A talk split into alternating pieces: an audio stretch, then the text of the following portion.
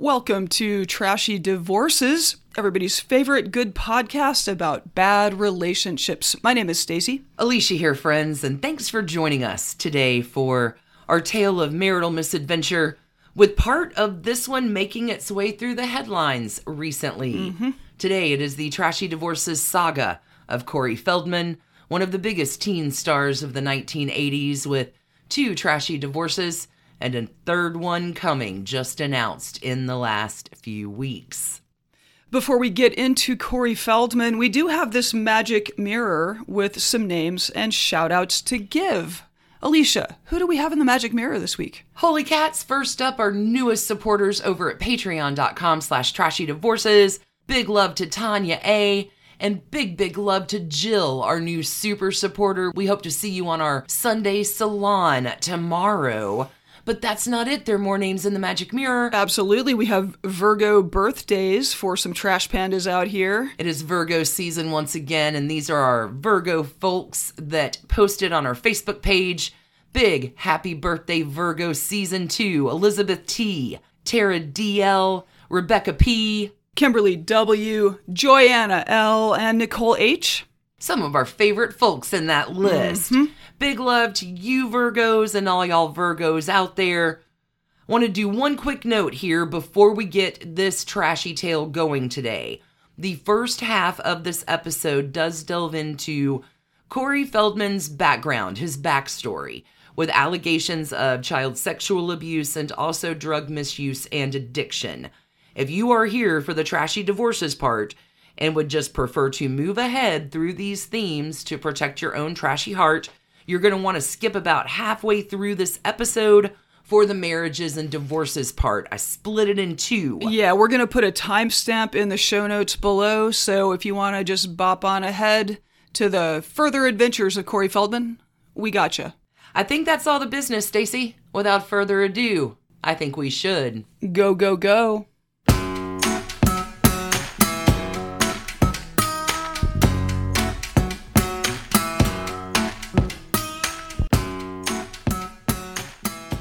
So, Alicia, you've got an 80s teen star who appeared in all sorts of movies that I adored. One of the biggest teen stars of the 1980s, Corey Feldman, appearing in many of the films that have gone on to be considered classics by those who grew up in the decade. Oh, yeah. What are some of those classics? Gremlins, hmm. Stand By Me, The Goonies, hmm. The Lost Boys. Oh, yeah. He also, Corey did, starred in a lot of movies that maybe haven't aged so well, like License to Drive and Dream a Little Dream. He also had all kinds of appearances and countless numbers of photos on magazines like Bop and Tiger Beat. Ah, poster on the wall. He was everywhere. Corey Feldman and his good friend Corey Haim Yes. became known as the two Coreys, and they were both considered heartthrobs of the decade. But as we've seen before in this trashy journey of ours, being a member of young Hollywood was not so glamorous behind the scenes for the two Coreys. Both Corey Haim and Corey Feldman have alleged repeated sexual abuse from members of the Hollywood elite, and both fell into deep drug addiction. In his book 2013 memoir, Coreyography, uh huh, Corey Feldman writes The number one problem in Hollywood was and is and always will be pedophilia. Hmm. Well, you hate to hear that. I mean, I can't say I disagree. I think there's some real truth in that sentiment as we've seen over the decades with the abuse of young folks, both boys and girls. Corey Feldman, for his part, does eventually get clean. He has at times seemed like a child actor who survived Hollywood and come out on the other side. Some other times, Corey appears to be deeply troubled and perhaps engages in behavior that is hard to understand. His life has been a roller coaster ride of extreme highs and lows, including drama, sadness, fame, loss, and scandal, and everything in between. Along the way, Corey Feldman has been married three times. He has recently revealed that his third marriage is now ending in divorce like his previous two marriages did. It happens. Let's go ahead and begin with Corey's early life. Corey Feldman was born July 16th, 1971, falling under the astrological sign of Cancer. And it is, oh God bless him, fair to say Corey Feldman had a difficult childhood. When he was promoting his autobiography, Coreyography, I, I had to get that later mm. because it's choreography. So I was like, okay, I guess that's a great name for your memoir, but It's the pun. it Corey. Corey Feldman. choreography. Choreography. Yeah.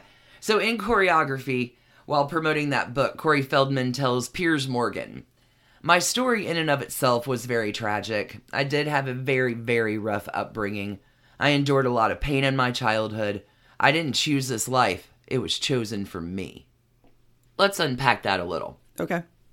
Corey has frequently described his parents as both abusive and neglectful. So, real double Yeah. dip of parental terrible there. Excellent combo. Yeah. Corey's mom was a former Playboy bunny at one of the Playboy clubs, and Corey's father was a struggling musician. Again, in a tale as old as Hollywood, Corey's parents force Corey into acting by the age of three. To pay the bills. He becomes the family's breadwinner. That's such a terrible place to be. Unhelpfully, at about the same time, Corey's mother also develops a pretty intensive drug habit that her son's winning of the bread, per se, will finance. That's terrible. It's terrible. yeah. Corey Feldman tells people at three years old, kids don't really find their way into anything or make any type of decisions.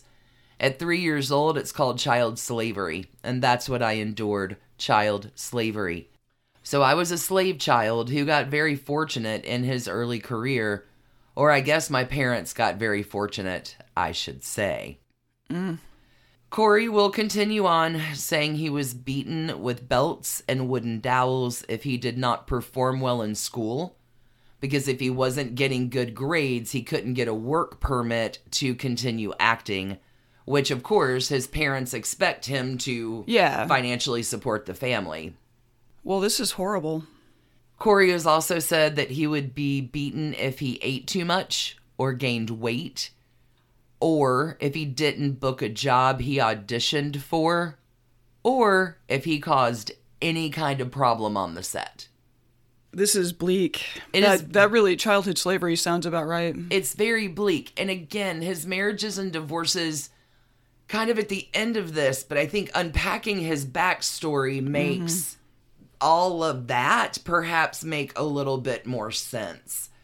When Corey's not working, if you can imagine, like pretty terrible, when he's not working, unsurprisingly, Corey has a hard time fitting in at school or making friends with other kids.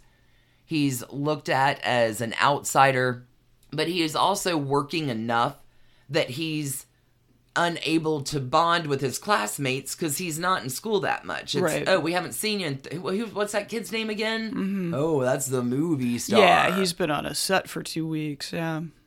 Corey also claims that he was suffering sexual abuse on the sets of those films as well. So, it's not long before Corey Feldman is doing drugs to escape from the pain and pressure of his life. He eventually fights for and was granted emancipation from his parents at the age of 15. He does this on the grounds of abuse and claims that his parents have stolen over $1 million from him. Drew Barrymore, who's going to be coming back around, emancipated herself early like that as well. Mm-hmm. So let's talk about some of these sexual abuse allegations. In his adult life, Corey Feldman truly has become an advocate for victims of sexual abuse. He has fought to abolish the statute of limitations for these crimes. This is a personal issue to him because of the abuse throughout his career and as a young actor in Hollywood. Corey Feldman officially filed claims in 2017, but the Los Angeles Police Department dropped that case due to the statute of limitations.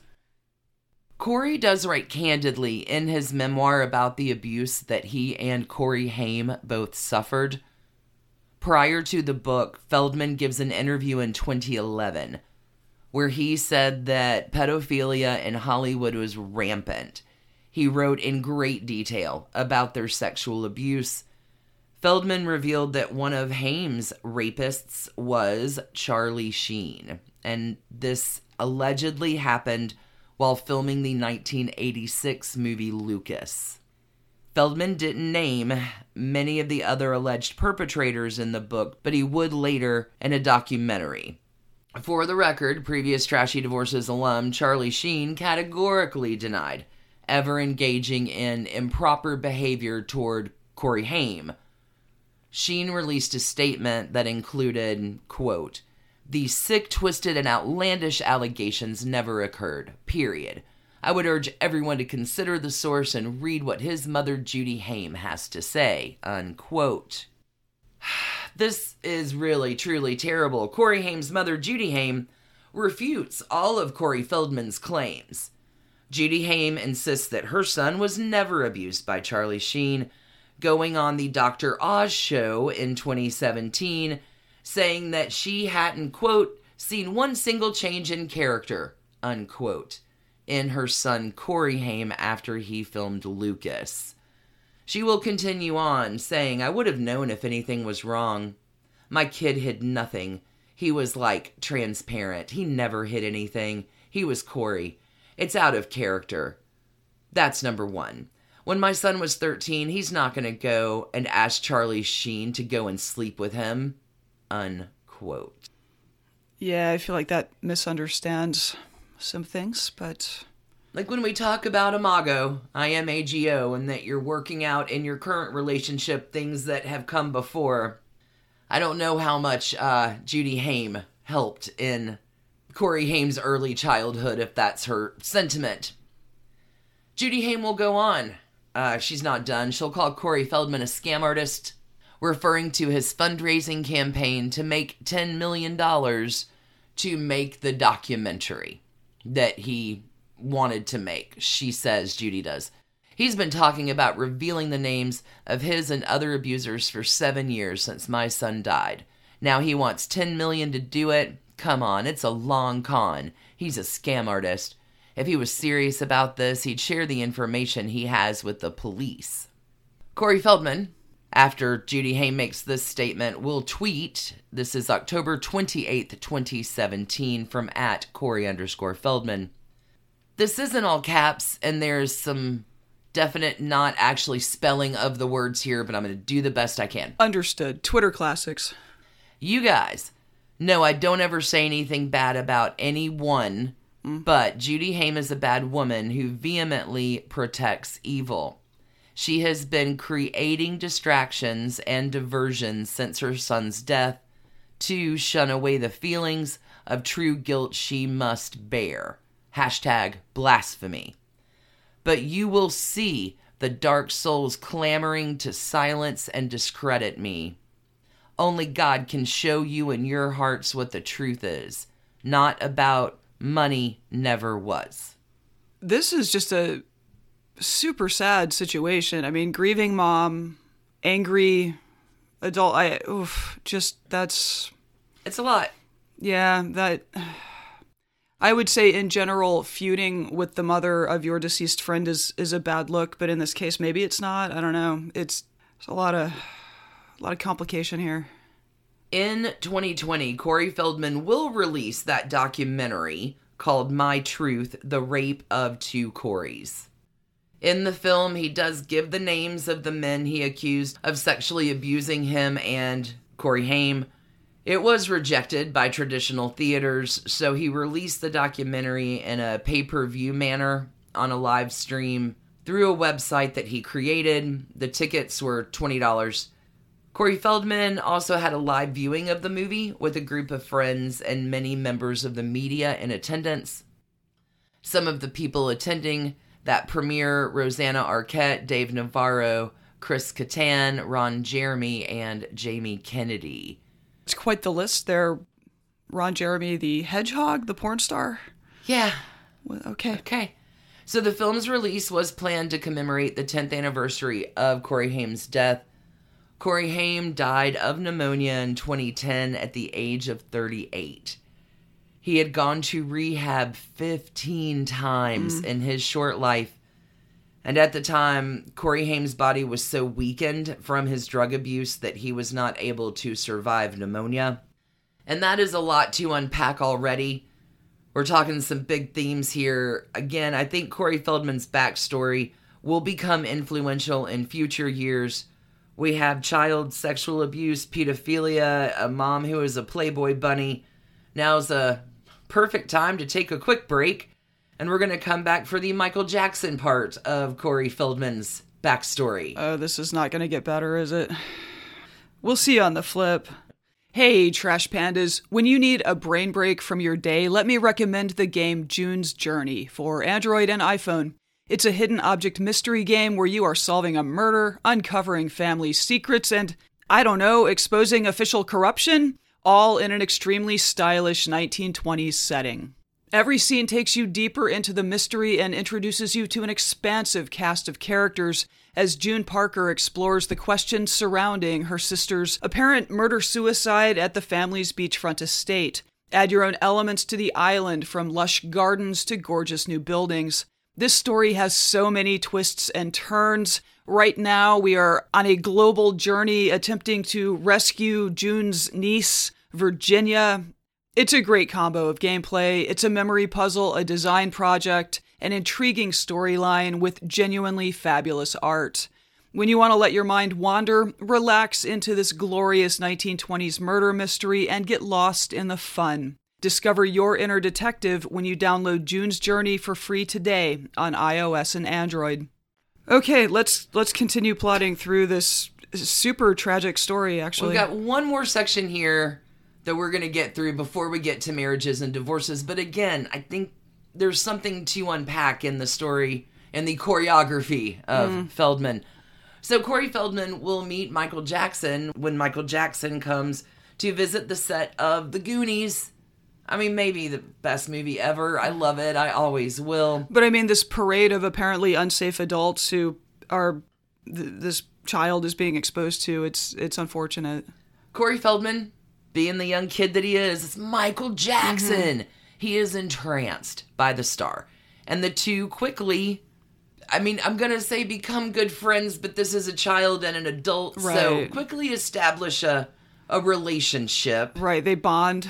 Unfortunately, Well, Corey Feldman still holds strongly to the position that Michael Jackson never made any sexual overtures okay. Well, toward him. that's great news. Corey Feldman says that there were actually at many points in which Michael Jackson's friendship was an integral part of his mental health and stability. Which, right, unpacking Michael Jackson and his Uh, Sure. The odd life of Michael Jackson. Yeah. well and what was happening in his brain, right? I anyway, Corey Feldman loves Michael Jackson. Loves Michael Jackson so much that Corey Feldman adopts Michael Jackson's look. He dresses like him. He idolizes Michael Jackson. He wants to be like him. And this imitation of Michael Jackson for Corey Feldman wasn't just during their friendship. When Michael Jackson died, Corey Feldman showed up dressed like Michael Jackson at Michael Jackson's funeral. Corey Feldman has continued his look, his brand to be very Michael Jackson esque throughout his life. He's also done a lot of performances that are impersonations of Michael Jackson, singing and dancing. So something crucial there formed in the childhood brain, but Michael Jackson is Corey Feldman's dude.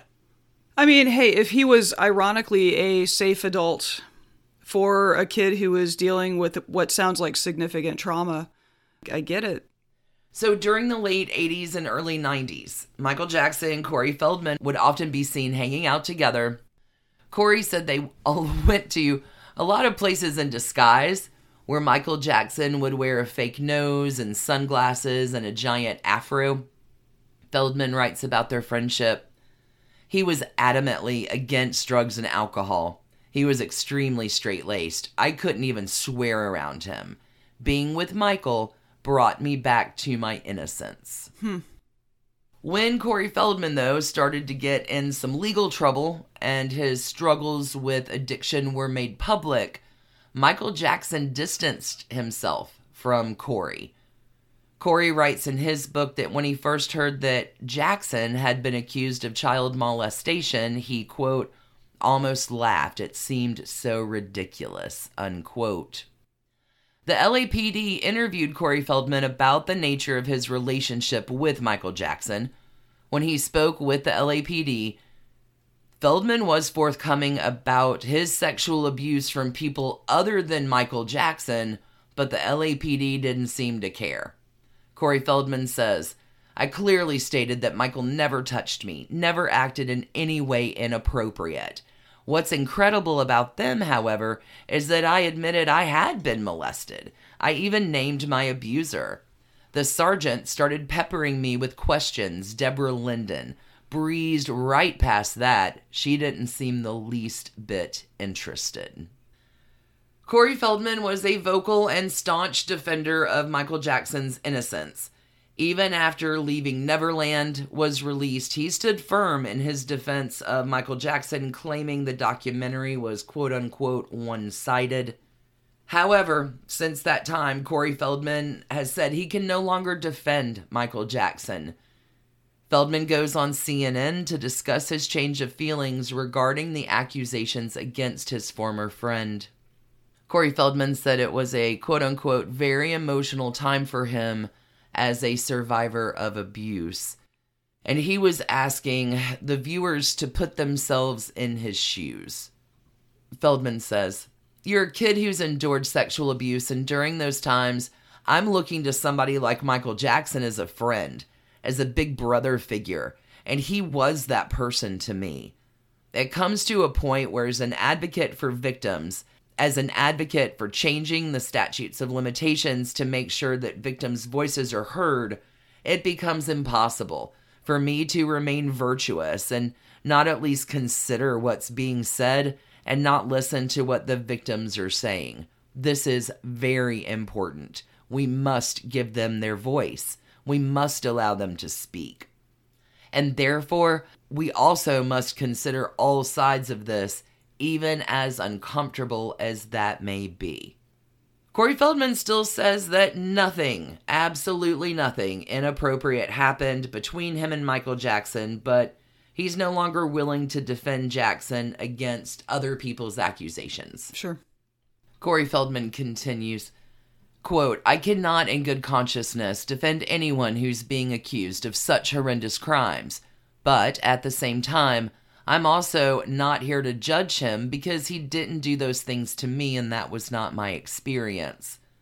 So, therefore, my place is not to be the judge and not to be the accuser and not to be the defender. My job in this is to focus on what's important, which is helping to reform the statutes of limitations in every state. Because if we can reform the statutes of limitations, we can prevent things from ever getting to this point after watching Leaving Neverland. Corey Feldman said he had a lot of soul searching to do and a lot of self reflection. He will tell CNN. As I'm watching it, I'm going, this doesn't make sense to me. This isn't the guy that I knew. But look, I'm a guy that at 14 years old was molested, did have a pedophile completely lie to me about who he was. I trusted him. I believed in him as a friend and I thought he was a good person and then he molested me. It all proves that I'm not the best judge, and that's why I shouldn't be the judge in this situation, especially given the fact that I'm so close to Michael. Corey Feldman ended by apologizing to anyone who was hurt by his previous comments, saying that leaving Neverland was one sided, quote unquote, and that he didn't want to question the validity of the victims. At the end of this CNN appearance, Corey Feldman makes a heartfelt plea to protect children, saying, What matters most is that we preserve the innocence of children. The children must come first, and we must do God's work in protecting our children on this planet. It is the most important thing. So, a little bit of a lighter bit of the story, perhaps. Let's talk about when Corey dated Drew Barrymore. Okay. I welcome lighter. That's a lot of heavy stuff. Corey Feldman does date Drew Barrymore when they're both young actors in Hollywood. But years before they actually began dating, they went on what they now call a play date. So, 1985, Corey Feldman gets a call from Steven Spielberg's office saying that Drew Barrymore had a crush on him. So, after agreeing to go on a date with Drew, Drew's mother calls Corey to arrange the meeting. Drew is 10 years old. Corey's like 12 or 13. So, this isn't like a real date. Right, this is right. a Hollywood, mm-hmm. Shirley Temple and Mickey Rooney, let's set uh, a kind of thing, right? Yeah. They actually, Drew and Corey recently reminisced about this play date on Drew Barrymore's talk show. Corey Feldman says, What happened was I got a call one day. My grandmother says, We got a call from Steven Spielberg's office, and that little girl from E.T. wants to meet you because she's got a crush on you. Drew Barrymore says, Oh, yeah, I did the biggest, but everyone did. And Feldman says, It was so cute. I remember taking you to the movies. I remember exactly which movie theater it was. We walked across the street and you put your little hand up for me to hold, and I held your hand and we walked across the street. That's very sweet. A few years later, Corey Feldman and Drew Barrymore did begin to date for real. They went to the Academy Awards together in hmm. 1989. He was 17, she was 14.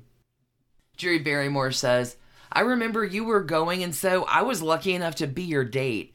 And I just threw on a cotton Betsey Johnson dress off the rack. I don't know how much it cost, probably $65. I remember getting there and I remember seeing people in such designer duds.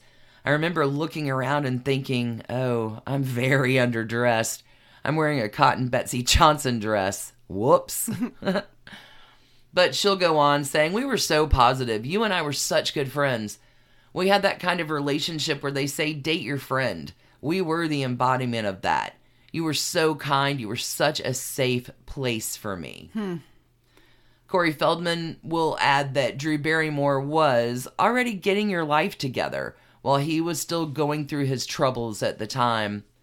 He'll say, You got sober first. You got your act together first. It took me a few years after you. Yeah, I was going to say these are both two people with significant histories of addiction and family struggles and Child, I mean, it's you can really see mm-hmm. how they would have bonded Yeah, at an sure. early age. So let's get through this last section about Corey's backstory before we get to his marriage and divorces Sure. ride. the, the further adventures of Corey Feldman. It is no secret that Corey Feldman has struggled with drug addiction. He first smoked marijuana with River Phoenix when they were filming Stand By Me. By the time that Feldman was filming The Lost Boys, he was doing cocaine. Mm. In fact, director Joel Schumacher almost fired him from that movie because of his behavior.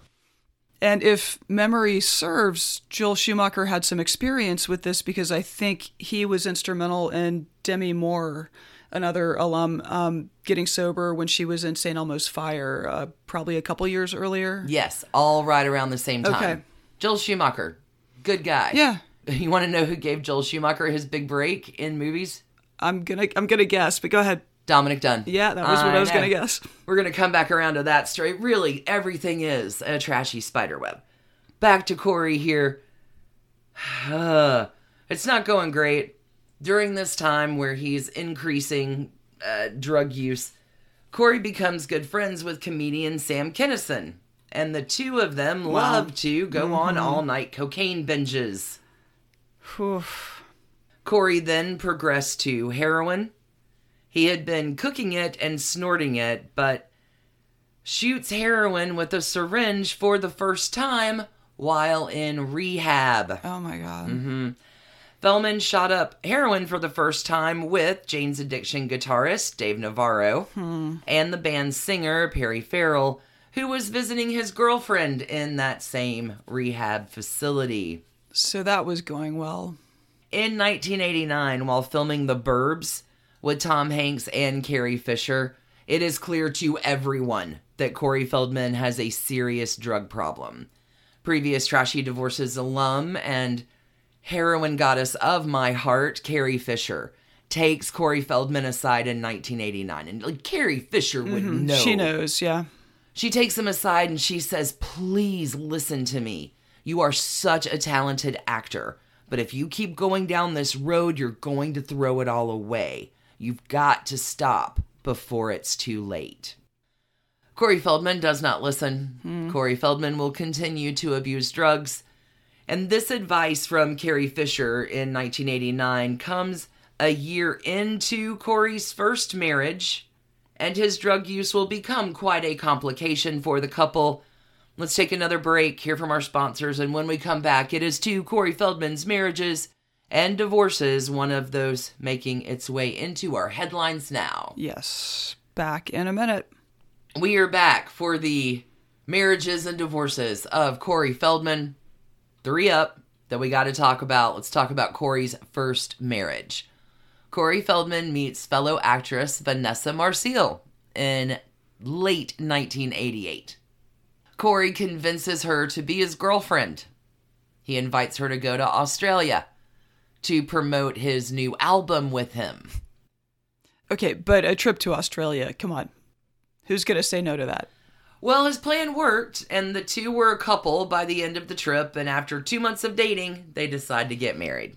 Like you do. Oh, always destined for success. Well, more problematically, Vanessa did not know that her new husband had started doing heroin and that it would soon become a major problem. In Coreyography, Feldman writes Back when the bad press started, I had signed up to do a Disney movie. This film is called Exile. It's loosely based on The Lord of the Flies, and it'll air on NBC's The Wonderful World of Disney series on Sunday nights. We'll be shooting on the deserted side of Catalina Island, and I already know I'm not going to be able to find drugs there. I've been doing heroin a few months. Vanessa doesn't even know about this yet, but my appetite has proved voracious. I'm already up to 10 balloons a day. In order to make it through the one week on location shoot, I figure I've got a detox. So I gathered the strength to tell Vanessa that her young husband, if you can even call me that, has a secret heroin problem. She's livid. She feels duped, but she agrees to stick by me. I had just lied to Vanessa, let her get swept off her feet by a closet junkie. And I'd lied to the whole world by starring in IS and getting straight and preaching about the dangers of drugs. I was terrified of rehab, but I knew it was where I needed to be. Things don't improve between Corey and Vanessa here. Corey begins to get very jealous of Vanessa and accuses her of cheating. And by the end of shooting Exile, Corey was going into withdrawal and wrote that he felt, quote, like he was actually dying, unquote. Soon after, Corey auditions for the film Toy Soldiers with Wil Wheaton, Keith Coogan, and Sean Astin. And Corey Feldman flubs the lines and doesn't get the part. Wow.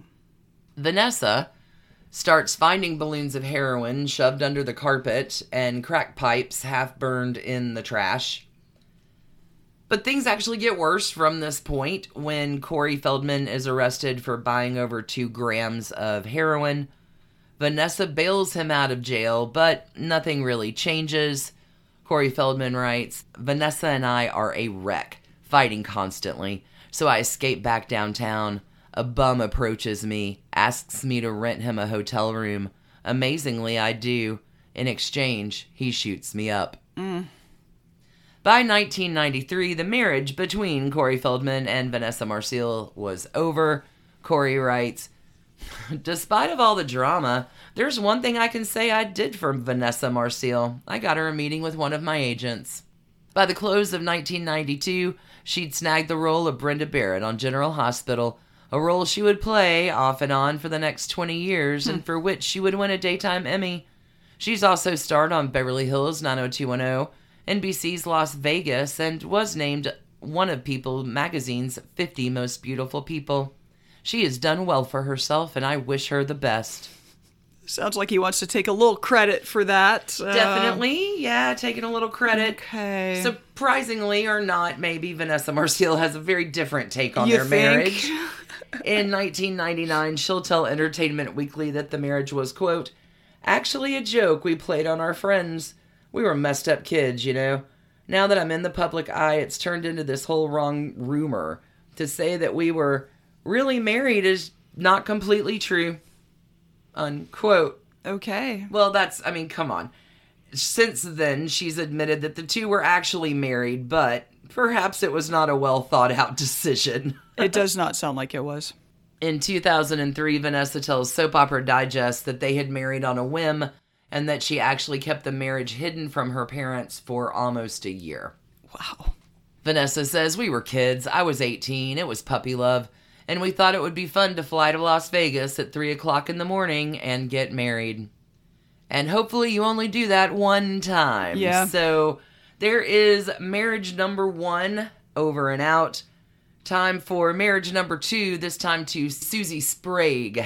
In January 2002, Corey Feldman meets actress and model Susie Sprague at a nightclub where she is celebrating her 19th birthday. So already everything is in place for a good, happy future. Well, Corey at this time would be, if my math is correct, 31? Is this an all ages nightclub, I'm guessing? I'm not sure. Feldman will write in Coreyography. The big one nine. Okay. Susie Sprague and I slept together that very night, and within days I'd told her everything about my life, everything about the abuse, the drugs, the scandals, and the recoveries. We fell in love quickly. With Susie, there was no fighting, no bullshit, no jealousy, no lying, no cheating, and no drama. We were just happy every single day. I recognized it as the start of a new kind of life. The couple gets married in October 2002, just nine months after they meet. Well, that's like almost what quadruple, quintuple. uh, okay. This isn't your run of the mill wedding, though. It takes place on the set of VH1's The Surreal Life. This wedding with Corey and Susie was officiated by a rabbi and also MC Hammer. mm-hmm. Tell me more. Corey Feldman was filming This season. is this is why we make this podcast, Alicia. Uh, Corey was filming season one of the show at the time, along with Gabrielle Carteris, MC Hammer, Emmanuel Lewis, Jerri Manthey, Vince Neil, and Brande Roderick. Mindy Cohn, who Natalie from The Facts of Life, had been scheduled to be on the show, but probably very wisely backed the hell out before filming began. Corey and Susie's son was born in August of 2004 the couple keeps the kid naturally out of the spotlight Yeah. and they Good. don't encourage him to go into the entertainment industry at all. Corey Feldman credits his son with helping him break out of his depression, telling people in 2007 Whereas I used to get depressed or neurotic or dwell on things, I see my son's bright eyes and smile in the morning, and suddenly I don't feel like I'm depressed anymore. There's nothing to be depressed about when you've got that. Hey, can I ask, is he clean by this point? It is fair to say by this point, Corey Feldman in the story is clean. Okay. He did enter rehab late 1990, was in almost a year, which ah, good on him. Yeah, for sure. Really, really good on him. Corey and Susie do appear on a reality show with Corey Haim called The Two Coreys. This airs on A&E from 2007 to 2008. And in this show, Corey Haim moves in with Corey Feldman and his wife. Corey Haim and Susie argue a lot, which causes tension in the home. This sounds like a just terrible premise. And Corey Haim, at this point, Corey Feldman has gotten clean. Corey Haim is struggling with his addiction issues on the show, and the couple are trying to help him with that. Okay. In one episode, Corey Feldman enlists Pauly Shore and Todd Bridges for assistance with Corey Haim's addiction. In another episode, Susie poses for Playboy. In another episode, Corey Feldman gets liposuction. So, thankfully, the child was not involved at all in the reality show. When questioned about the decision not to show their son, Corey Feldman said, Susie and my feelings are that we want to keep him as far away from the entertainment business as possible, certainly until he's old enough to make those decisions for himself. It is in October 2009 that Susie filed for divorce, citing, Irreconcilable differences. You got it. Too much reality TV show stuff. When the divorce filing was made public, Corey Feldman's representative released the following statement. Corey is deeply hurt and saddened by this unexpected change in their relationship and has done nothing to contribute to the demise of the marriage. Hmm. It will take five years. Wow. Five years for Susie and Corey to finalize their divorce. Ultimately, Corey Feldman was ordered to pay just $750 a month in child support. Susie had to agree to stop using Feldman as her last name and return to her maiden name of Sprague. Can I just say though, child support is typically a percentage of your income, and this really indicates that Corey Feldman is not making a lot of money at this point. Well, right, his money was taken by his parents by the time he emancipates himself at 14. He's got 40,000 bucks. He will rebuild part of that fortune, but again, yay for having a kid. I mean, Corey's mom gave him diet pills as a child to keep his weight down. Hmm. I mean, his dad is a member of the Strawberry Alarm Clock. Like, whoa, you really are excited that Corey has made it to where Corey's made it to.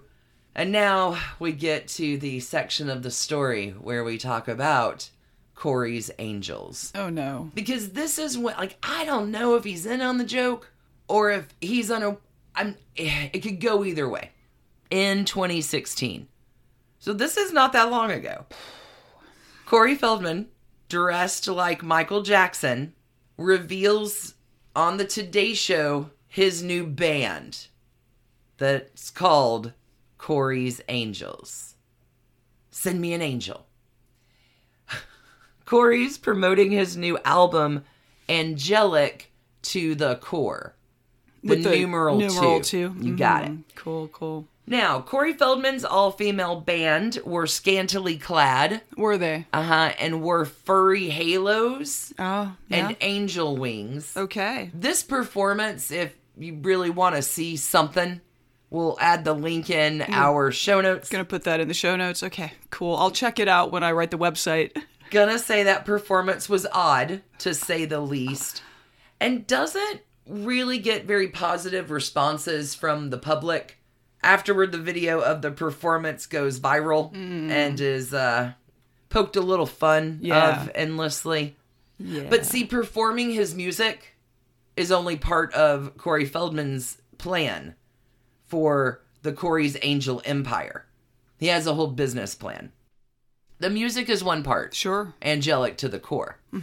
But the other part of this Corey's Angels Empire is Corey Feldman promises that his Corey's Angels parties would help men get the chance to meet with, quote, hundreds of lingerie models, unquote, at exclusive events.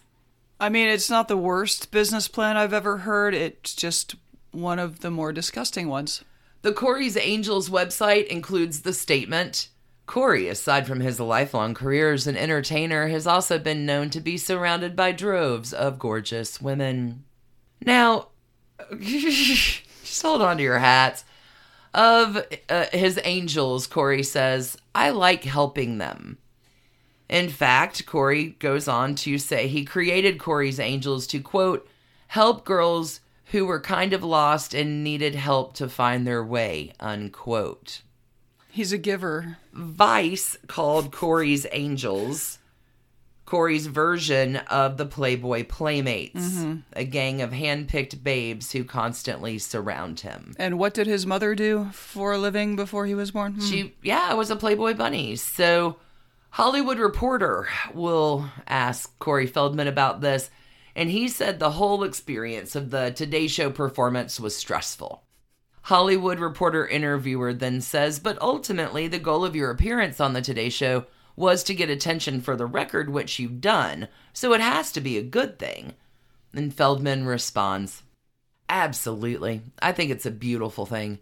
I mean, you know, I was told last night 13.5 million people have watched the video after the initial appearance, so that's pretty astronomical. I don't think I could have ever dreamt in my wildest dreams that we'd have that kind of a reception. At the end of the day, that's what we're trying to push is the message. Do you think the message was conveyed? Well, the interview gets weirder. Yeah, yeah, yeah. Because this remaining interview and subsequent interviews with other media outlets about Corey's Angels were bizarre at a minimum. Hollywood Reporter queries on. Mm. Tell me more about the Angels. Who are those women specifically? You've sort of intimated they were homeless or in trouble and you saved them? Feldman responds, No, no, no, no, no, no. I never indicated that they were homeless, although we have worked with girls who were, you know, I won't say homeless, but certainly in desperate circumstances and looking for a way out. I mean, this world is a very cruel place sometimes, and when you're a beautiful woman, if you're an artist and then you turn 18, they pack their bags and they have their dreams of the big city, and then they get eaten up after a month or two with all the predators out here and people that want to take advantage of them. I mean, unfortunately, that's the game, you know? Hollywood Reporter. I see there's a contract that you make Corey's Angels sign. The contract says they have to promise to maintain their weight and they have to eat a meat free diet. Do you see why I went into the backstory here? Like, it's mm-hmm. okay. Whoo! Feldman says, Well, I mean, yeah, there are certain rules that we have. That's what they base that contract on. The rule is if you have an issue with your weight and that's something you're concerned with and that's something that you want our help with, then we'll help you. We can advise you. And our plan is don't eat meat, don't drink alcohol. That's a great way to get your weight down because we know this. So, where do these parties where they can meet men who pay for the pleasure of meeting them come in? Hang tight. Okay. Because the Hollywood Reporter, fearless here, he's got. Excellent. They have some more questions. Respect. Do the women all live with you in your house? Fair question. Corey Feldman. No. I mean, sometimes they do. Oh my god. Because again, like I said, we've worked with girls who are literally down and out, who, Who have is- nothing. Who is we? I mean, does he have like a psychologist on staff who to help? I don't know. Corey Feldman continues. They'll be like, I have nothing. I need a place to stay. I need wardrobe. I need help with makeup. I mean, if I'm going to go out and be at red carpet events, I need help because I have nothing. So we'll say, hey, look, it's okay. You can come and stay here. That's cool. We'll help you out, but all we ask is that you're loyal. So our whole model was like, look, at the same time I was doing this, I was going to the Playboy Mansion on a regular basis. I was very close with Hef. I was very close with the Playboy family, and to me, that was just normal because it was family, and that was the way I viewed it, you know? I was up there literally every Sunday watching movies with Hef and Crystal and all of his girlfriends, so basically, I was raised at the Playboy Mansion. Yeah, this is not getting less weird as he continues. Feldman assured the reporter that the angels, quote unquote, don't have to sleep with him. Well, that's good. Purely optional. Corey is then asked how he felt about the way the public responded to his band and their performance. He said that he had received the following advice. When Kiss first started, when Eminem first started, when Nirvana first started, they all got hate. People were turning them off at the radio stations. People were walking off dance floors at the clubs because it didn't make sense to them at, at that time. But those all became amazing legends, so just think of it that way. Yeah, I bet people were walking off the dance floors at the clubs when Nirvana came on. What? what is he talking about? You don't have to sleep with them now. Kiss. Putting out bops. All right, let's talk about now that we are first marriage up and done and second marriage up and done. Let's talk mm-hmm. about Corey's third wife currently making headlines mm-hmm. these days. Corey met Courtney Ann Mitchell at a party at the Playboy Mansion mm. shortly after she posed for Playboy in 2011. Courtney Ann Mitchell was one of Corey's angels, and the two do begin dating in 2012. Corey proposes to Courtney in 2016 in Palm Springs after being together about four years, so mm-hmm. that took longer than the first two. Absolutely. Corey Feldman tells People magazine that they quickly got engaged and married over concerns that Courtney would be deported. To Well, she's Canadian. Quote, Okay, oh. She's Canadian. With Trump coming in, we didn't want to risk being separated by the new immigration laws. back to the mean streets of Vancouver. Unquote. Yes. In a later interview with People, Corey Feldman talked about his decision to propose to Courtney. I was, of course, a bit nervous, as any man will admit. You never truly know what a woman is thinking. So, as much as I assumed she would be happy and say yes, there's always that insecure part of my brain that regresses immediately to my childhood and thought, maybe not. She was very surprised, excited, and started crying. She was surprised because we had both been so anti marriage since we met. This will be Corey's second Las Vegas wedding. Mm. They get married, Courtney and Corey do, in 2016 at the Fizz Champagne Lounge hmm. at Caesar's Palace in Las Vegas. Excellent. On her Instagram bio, Courtney Ann Mitchell lists several professional roles she performs, including, quote, DJ, musician, vocalist, and health coach focused on plant based diets, unquote. Well, I guess if contractually she's not allowed to eat meat, do you think she's still under contract when they marry? Is that does that uh, negate the contractual? Real is that a whole questions, different right? contract? Lot to think about here. A lot to unpack. Well, I will tell you during their marriage, the couple does not shy away from the spotlight. Again, one of the reasons for this podcast in general, let me tell you about the time that Corey and Courtney Ann appeared on Celebrity Wife Swap Oh, in God. 2015. Courtney went to live with comedian Tommy Davidson, while Tommy Davidson's l- wife lived with Corey Feldman. She claimed that their normal routine consisted of wearing only pajamas and lingerie all day and eating a diet of just fruit. Yeah, that's cool. Corey and Courtney Ann also appear on Marriage Boot Camp, Reality Stars Family Edition in 2019. Now, perhaps Corey Feldman doesn't seem like an ideal husband to many people. Well, I mean, wearing only pajamas and lingerie all day. I mean, pajamas are fine. Pajamas are not lingerie, totally different thing. After a diet of just fruit, I may want some bacon or some bread at some point, but Right. may- maybe Corey's not the ideal husband to a lot of folks. Sure. But Courtney seemed to really be happy in their marriage. In November 2022, just this past year, Courtney posted the following message in order to honor their wedding anniversary. Thank you for always having my back. I love you. Happy wedding anniversary.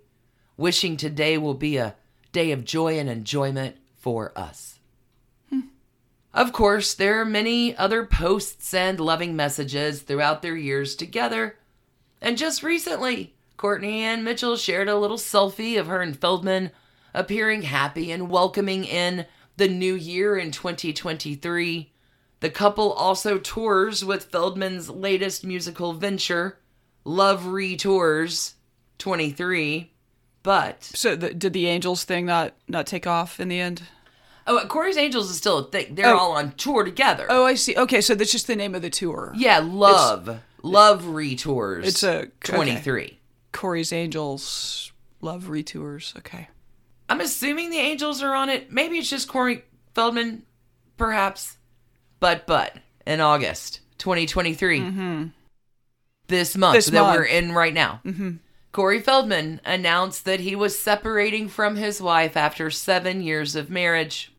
And why is that? Did he did he say why? Courtney Ann has Hmm. been suffering from chronic fatigue syndrome, and that appears to be the leading cause of the rift between the couple.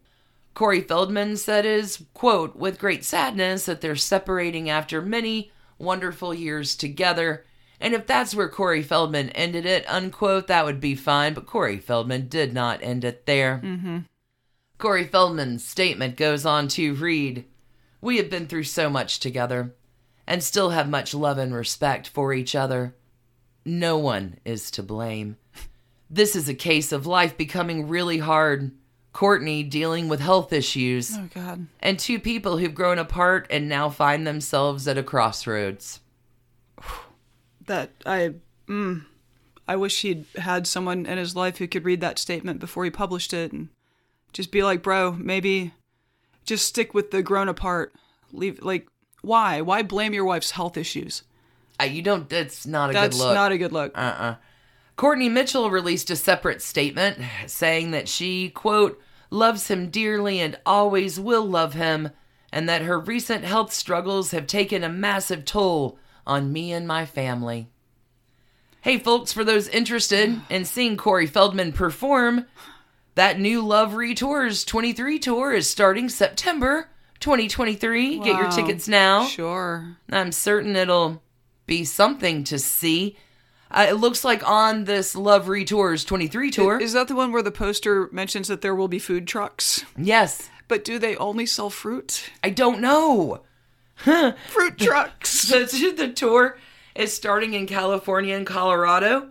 So you can go with your little internet fingers right now to coreyfeldman.net slash tour details to get all the information for the tour of Love Retours coming to your area if you don't want to miss out. to be clear, Love Retours and Corey Feldman are not sponsors of this episode. I don't know. Like, you really do have to have some empathy and sympathy for everything he endures as a mm-hmm. kid. Wow. Choices as an adult. There was a little bit of everything in that story. Mm-hmm. As trash cans go, I don't know. I think they all have fuzzy halos, they all have some wings. Yeah, angel's wings. Dressed in lingerie.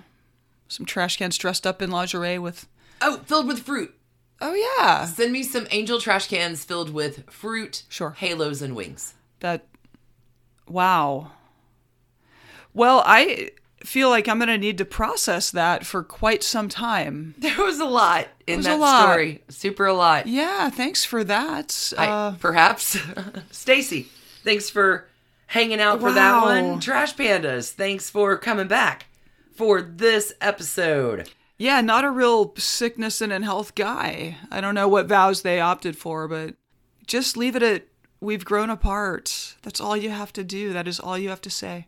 End scene. That's that's E- it. Everyone knows you're not going to tell us what's wrong. Although I guess he did. No, oh, we hundred percent did. Yeah. Wow. Yeah, that's Corey Feldman. Whew. Whew, is right. Thank you, Trash Pandas, for joining us today for this episode of Marital Misadventure. If you need more trashy divorces in the meantime, please check out patreon.com slash trashy divorces. Two bucks a month will get you every episode ad free. A few more bucks will get you extra bonus episodes. Sure. Over there, you did your bonus divorce. Just this just week. did a pirate story. Arr. Grace O'Malley, the mm-hmm. lady pirate of Ireland. That one was a lot of fun. Don't forget if you're looking for some other free podcast listening to fill in your week of podcast joy. Trashy Royals releases mm-hmm. every Thursday and Done and Done releases on Mondays.